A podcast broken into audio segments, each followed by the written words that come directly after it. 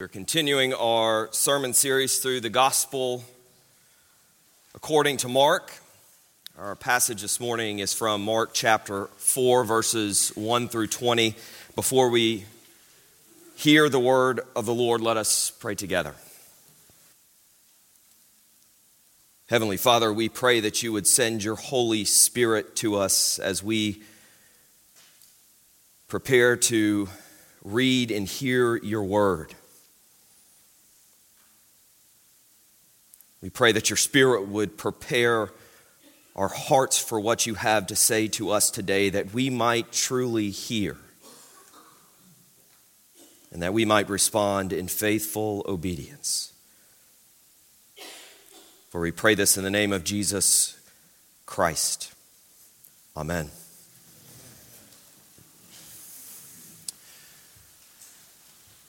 The Word of God, it is written. Again, he began to teach beside the sea, and a very large crowd gathered about him. So that he got into a boat and sat in it on the sea. And the whole crowd was beside the sea on the land. And he was teaching them many things in parables. And in his teaching, he said to them, Listen, behold, a sower went out to sow. And as he sowed, some seed fell along the path, and the birds came and devoured it. Other seed fell on rocky ground, where it did not have much soil. And immediately it sprang up, since it had no depth of soil. And when the sun rose, it was scorched, and since it had no root, it withered away. Other seed fell among thorns, and the thorns grew up and choked it, and it yielded no grain. And other seeds fell into good soil and produced grain, growing up and increasing and yielding thirtyfold and sixtyfold and a hundredfold. And he said, He who has ears to hear, let him hear. And when he was alone, those around him with the twelve asked him about the parables. And he said to them, To you has been given the secret of the kingdom of God, but for those outside, everything is in parables so that they may indeed see but not perceive, and may indeed hear but not understand, lest they should turn and be forgiven. And he said to them, Do you, under, do you not understand this parable? How then will you understand all the parables? The sower sows the word, and these are the ones along the path where the word is sown. When they hear, Satan immediately comes and takes away the word that is sown in them. And these are the ones sown on rocky ground, the ones who, when they hear the word, immediately receive it with joy. And they have no root in themselves, but endure for a while. Then, when tribulation and persecution arises on account of the word, immediately they fall away and others are the ones sown among thorns. They are those who hear the word, but the cares of the world and the deceitfulness of riches and the desires for other things enter in and choke the word, and it proves unfruitful. But those that were sown on the good soil are the ones who hear the word and accept it and bear fruit thirtyfold and sixtyfold and a hundredfold. Now, to him who loves us, who has freed us from our sins by his blood, to Jesus Christ be all glory and dominion forever and ever. Amen.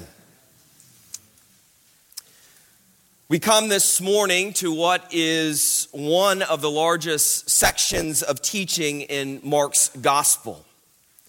We have been hearing since about midway through the first chapter that Jesus has been preaching and teaching as he traveled around Galilee, proclaiming that the kingdom of God is at hand and calling for repentance.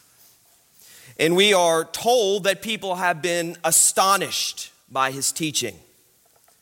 But up until this point, Mark has recorded very little of Jesus' actual teaching.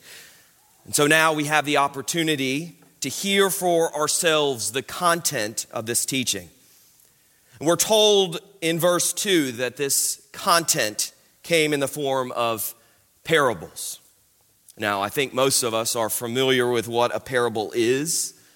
To state it really simply, a parable is an earthly story about a heavenly thing, an earthly story with a heavenly meaning.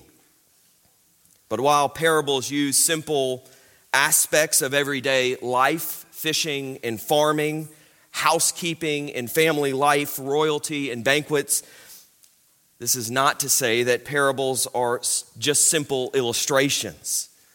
As one commentator points out, they tend to puzzle as much as enlighten and are designed to shock and challenge rather than to offer reassuring explanations or illustrations of moral platitudes. They might be short similitudes or they might be longer, more complex allegories. Regardless, they, by their nature, confound. They demand that we push deeper to find new insight, a deeper reality that lies beneath the surface meaning. So, in a way, they're like stained glass windows.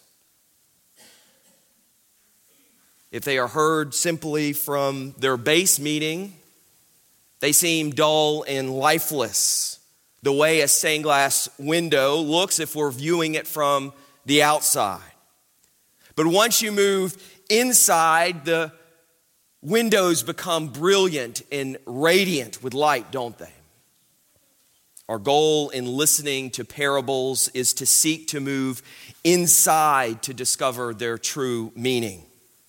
And once this new insight is discovered, the parable beckons response at the level of attitude, and will, and action.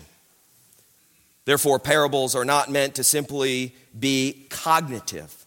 They're not simply meant to be a transmission of information. The parables are aimed rather at transformation. They are meant to change our way of thinking in a way that changes our behavior.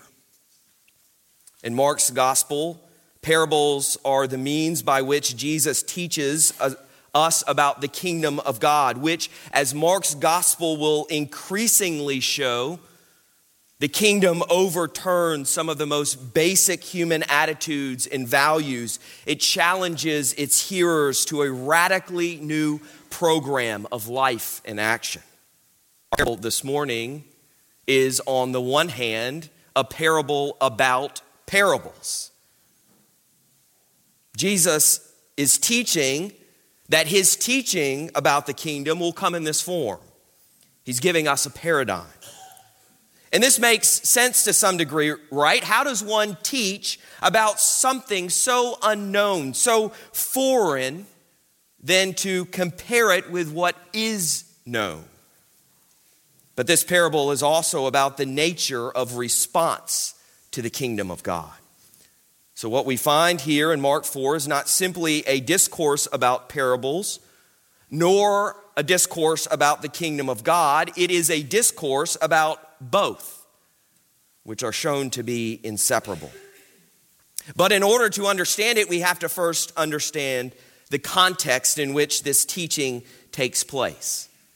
If you have been reading through Mark's gospel with us, then you have seen Jesus begin his ministry and immediately be met with both welcomed reception on one hand and blunt rejection on the other. There are those who recognize that Jesus was preaching and teaching and performing miracles as one who had great authority. And the message that he is proclaiming and demonstrating is that the kingdom of God has drawn near in himself. His ministry is met by these individuals with wonder and amazement and curiosity and attraction and a willingness to follow with what could be seen as reckless abandon.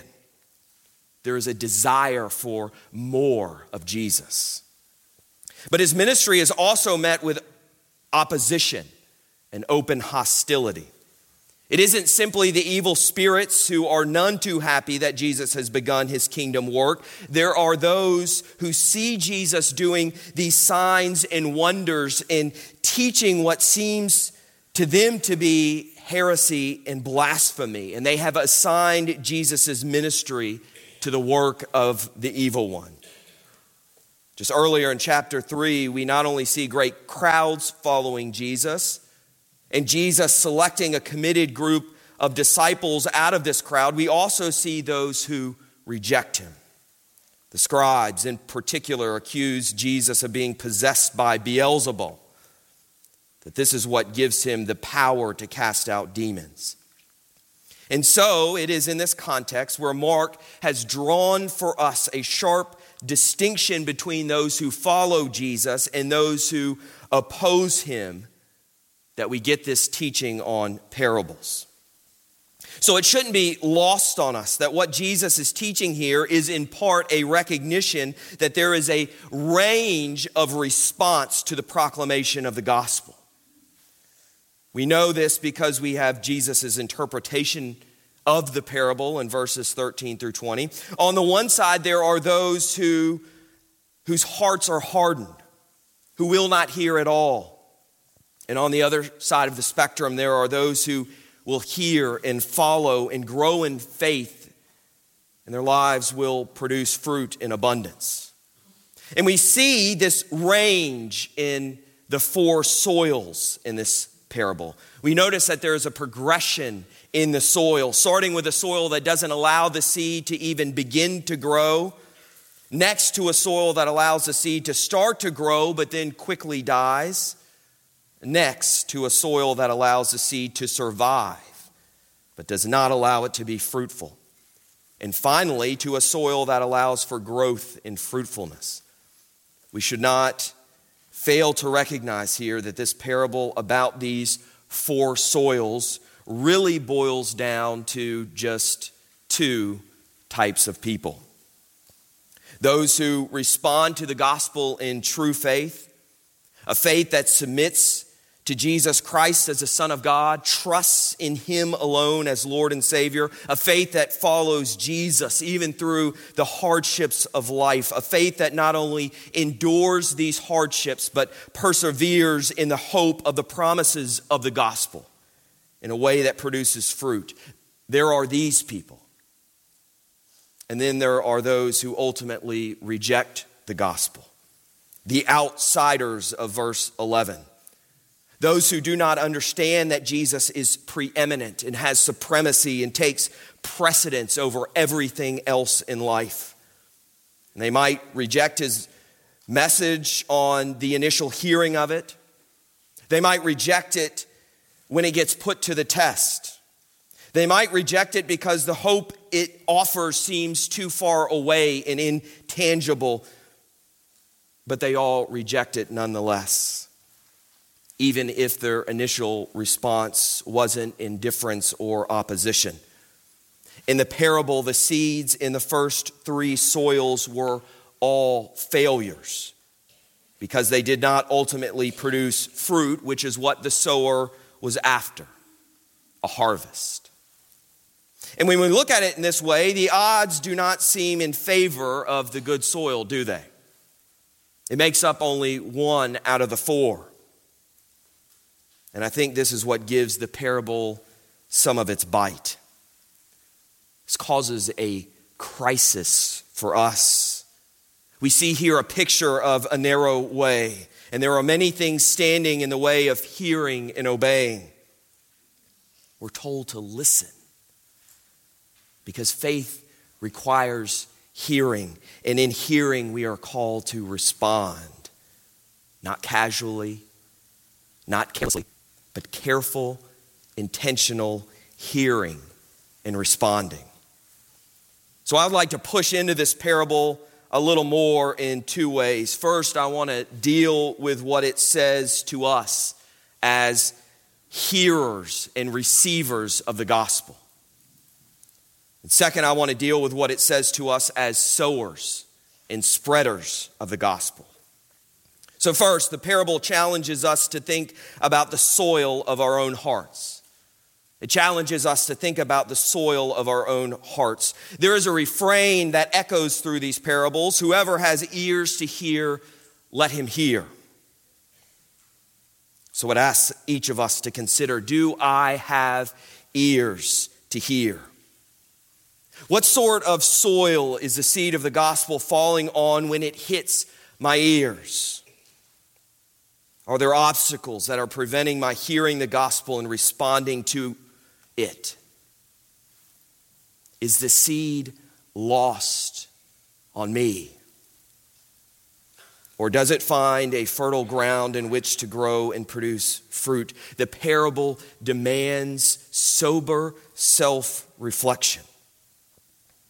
And in this way, it is a means by which those who are currently outside the kingdom of God might be brought into the kingdom of God as the Spirit uses this, this parable to stir within us and to call us to repentance and a life of faith and commitment to Jesus Christ. It's hard not to ponder if the soil of my heart is one of the first three types of soil, one of those who fall outside of God's kingdom, not hearing at all, or giving only a quick, superficial hearing in one ear and out the other without effort or heeding. Dearly beloved, the gospel does not allow for a casual hearing.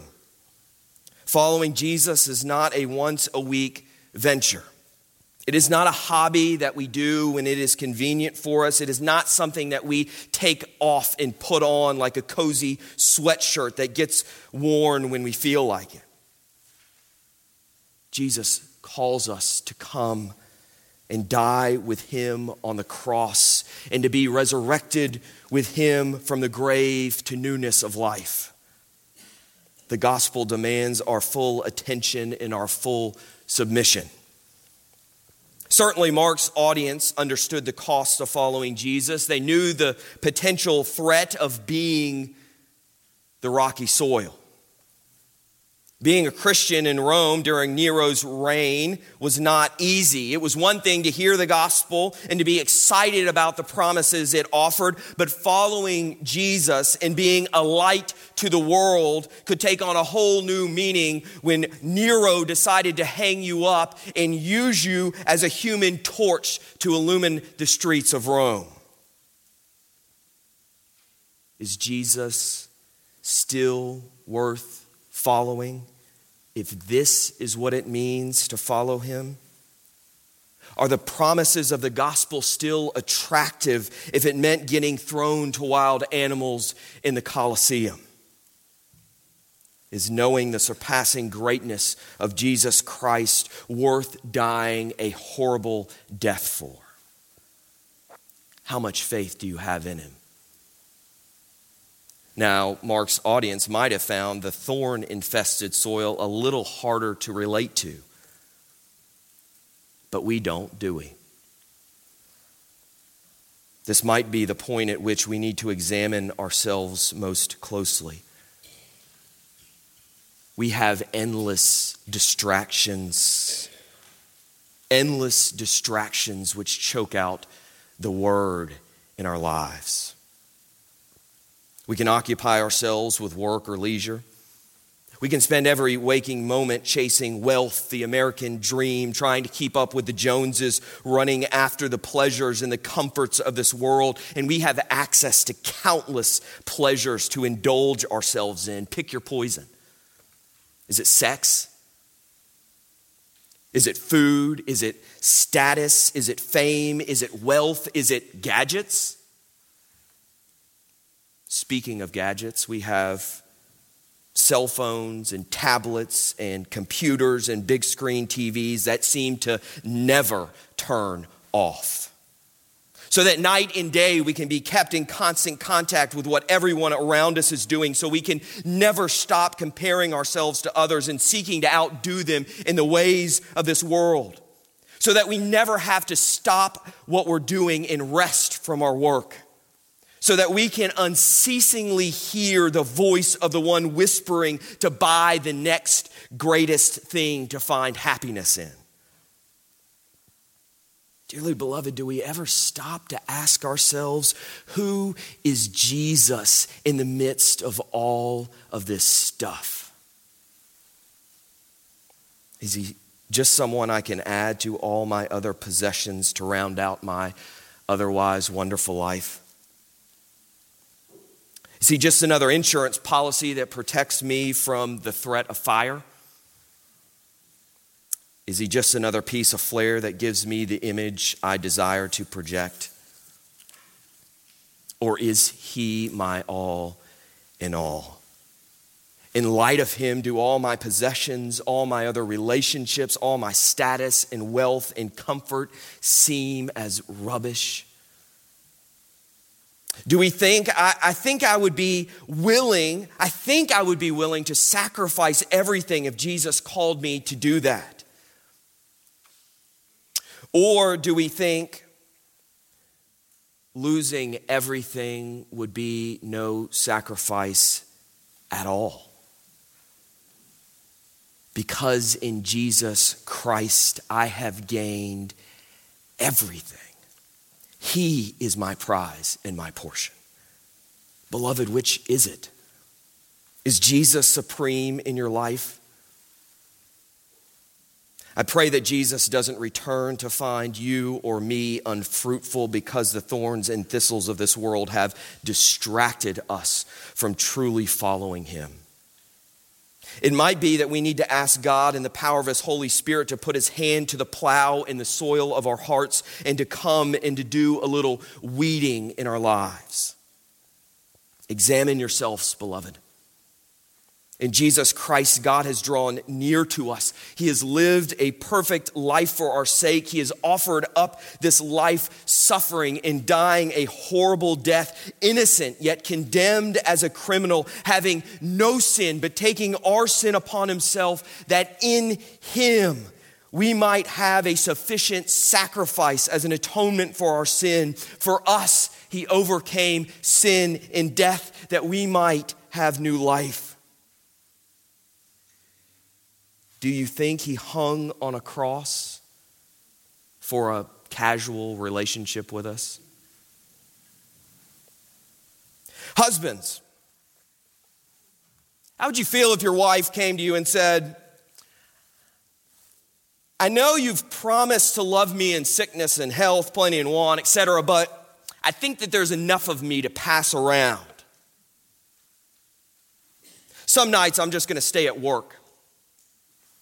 Some nights I'm going to go out and chase my hobbies. Maybe I'll just give myself to other men while I'm at it. No! No, we would never be satisfied with that arrangement. Wives, what if your husband said something like this? Church, you are the bride of Christ. He died for you that you might be his bride. Do you understand? We aren't dating Jesus. Casual commitment to him is spiritual adultery. Do you understand who he is and what it means to be his disciple? The parable doesn't just challenge us to think about ourselves as receivers of God's word, though it also challenges us to think about ourselves as sowers of God's word. As those who consider ourselves disciples of Jesus Christ, we're called to sow the seeds of the gospel. Just a few weeks ago, we finished up a study on the marks of a healthy church, and one of the areas that we spent a great deal of time discussing in our church assessment at the end of this study was evangelism. According to our assessment of ourselves, we had some room for improvement in this aspect of our ministry individually and corporately. Dearly beloved, this parable has something to say to us about evangelism. Now, you might identify Jesus as the sower here. He is certainly the sower, capital S. He not only comes to spread God's word, he is actually the embodiment of God's word. In him, we see the kingdom of God lived out. This parable, as we have said, is about the varied responses that Jesus gets to his ministry. But remember here that he's training up disciples to go and to do as he does. The nature of the relationship between a rabbi and a disciple is that the rabbi teaches and does, and the disciple listens and hears, and then teaches and does as the rabbi did. They're not just learning what he teaches. They're learning to teach and do as he does, that the kingdom of God might be spread through them. So, in just a couple of chapters, we're going to find Jesus sending out his disciples with authority to proclaim and demonstrate that God's kingdom had drawn near in him. And Matthew records in his gospel that Jesus declares to them as he sends them out Whoever receives you receives me. And whoever receives me receives the one who sent me. You see, Jesus so closely relates himself to those who go and declare the gospel in his name that if someone welcomes these messengers, they are also welcoming Jesus himself. So the parable is not just about Jesus being received or rejected, it's also about those who follow Jesus and bear his word as his ambassadors. What this means for us is this follow the example Jesus set for us. Follow the example Jesus set for us. This means that we are to expect a varied response to sharing the gospel. And yet, we are to sow the seed as broadly and generously as we are given the opportunity. We are to sow the seed as broadly and generously as we are given the opportunity. Someone who considered himself or herself judicious might hear the parable and declare that the sower is being wasteful. Why spread seed along a path? Why spread seed in an area where there's rocky soil or weeds? From a human perspective, this seems to be a waste of time and energy, right? These seeds will surely not grow. You see where I'm going with this, don't you? There are some who we encounter who might be judged by us not to be worth the bother. Ken Smith didn't think it was a waste of time and energy, though, to respond to the author of a critique of the Promise Keepers movement sent to a local paper in Syracuse, New York, a few years back. It didn't matter that this author, who had written this critique, happened to be a lesbian English professor at Syracuse University who specialized in critical theory, and more particularly queer theory. In addition to being a professor of women's studies, she was a self avowed feminist and an advisor to the LGBT student group on campus. In her own words, she was fervent for the worldviews of Freud, Hegel, Marx, and Darwin. And Christians and their God Jesus were, quote, stupid, pointless, and menacing. By all accounts, this would have been someone that could have been easily written off as unreachable, unconvertible, not worth the waste of time and energy. But Ken Smith sent this professor a letter. It was winsome, it was gracious, it was inquiring, it was inviting. So much so that this lesbian professor was intrigued by it and decided to call Ken. She thought that she might be able to use Ken for her research on the rise of the religious right that she was working on. This was not going to be a favorable piece, by the way. So she called Ken, and Ken invited her to dinner with his family. And from this dinner, a relationship began where this professor had an opportunity to experience Christian hospitality, where she had the opportunity to witness the way the gospel shapes and forms lives, the way God's kingdom has broken into our world in Jesus Christ, to see those who truly love and worship and follow the Lord Jesus Christ. And this caught her off guard. She was not expecting to see what she saw and experience what she did, her preconceived notions were shattered.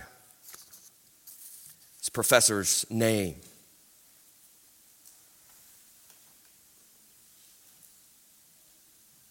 Rosaria Butterfield. Some of you know her story. For those of you who don't, Rosaria would later call herself an unlikely convert. But Rosaria gave up her entire life. All that she once held dear to follow Jesus Christ as her Lord and Savior. Why? Because she began to read the Bible. She began to hear God's word proclaimed and see God's word lived out in faithful discipleship, and God used this to do what He does to seek and save the lost. And she found that God's word does indeed have the power to save. As Rosaria described it, she experienced what 19th century Scottish theologian Thomas Chalmers called the expulsive power of a new affection when she came to Christ. An expulsive power indeed. This is the power of the gospel to bring us from death to life, to bring us to repentance and to saving faith, to make all that we once held dear look as rubbish before the Lord. So we are to be sowers of the word. Scatter the seed, beloved, indiscriminately. It is not our job to try to determine the worth of someone to hear the gospel because at the end of the day, we have no idea who has good soil to receive the seed. What we are to have is faith in God's sovereignty at this point. We are to have faith in the power of the word to save. We are to trust that God's word does not return to him void, but accomplishes that for which it was intended. Right? And this is the example Jesus set for his disciples, and it's the example that we've received from the apostles in Acts. Think about who the apostles share the gospel with in Acts. It didn't matter if it were a eunuch from Ethiopia or the Jewish council of elders and scribes. It didn't matter if it were a Samaritan magician or Athenian philosophers. It didn't matter if it were a Philippian jailer or a Roman ruler. They spread the seed. They shared the gospel indiscriminately. They didn't care whether the person was Jew or Gentile, rich or poor, learned or uneducated, slave or master, male or female. They shared the gospel. And the Bible and history testify to the power of God's word to save. Don't worry that there are three types of bad soil and one good. Look at the text. There are six seeds sown. Three find unfertile soil, certainly, but three find good soil, producing a harvest of 30 fold, 60 fold, 100 fold, a harvest that only God could produce. He is sovereign and his purposes will be worked out. The harvest will be plentiful. And where God has ordained an end, he has also ordained a means. Church, you are the means. He calls us to spread the gospel of Jesus Christ. If we truly love God and love others, we will spread the seed broadly and generously, indiscriminately. We are also to understand that the harvest doesn't happen in a hurry. The harvest doesn't come at the end of a service. It doesn't come at the end of a conversation, at the end of a meal together, at the end of a mission trip. The harvest happens at the end of the age. Therefore, spread the seed broadly and generously, and then be satisfied and trust in God to do the rest. This is my prayer that we would do this individually and corporately, that when people look at us as individual members of Covenant Presbyterian Church and as a church body, what they would behold is the mighty work of God in our midst. That what they would see is a ministry so fruitful that only God could accomplish it. That they wouldn't look at us and see a group of people who would come together even if Jesus didn't exist. So, covenant are you hearing God's word well and responding faithfully? Are we striving to be sowers of the seed of the gospel who share God's word broadly and generously? Are we? He who has ears to hear, let him hear. Let us pray. Heavenly Father, we do pray for ears to hear your word. We pray for hearts that joyfully receive it, that eagerly respond to it.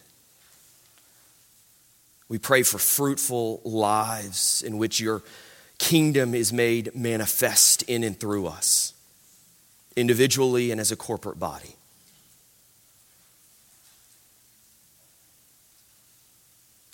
Lord, would you till up the areas of our lives where we have resisted your gospel? Will you send your spirit to break into the corners of our lives where we have remained distracted and unrepentant?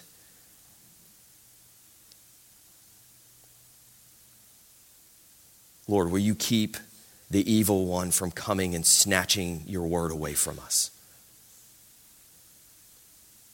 Help us to grow up into maturity into Jesus Christ, who is our head. For we pray this in the name of Jesus. Amen.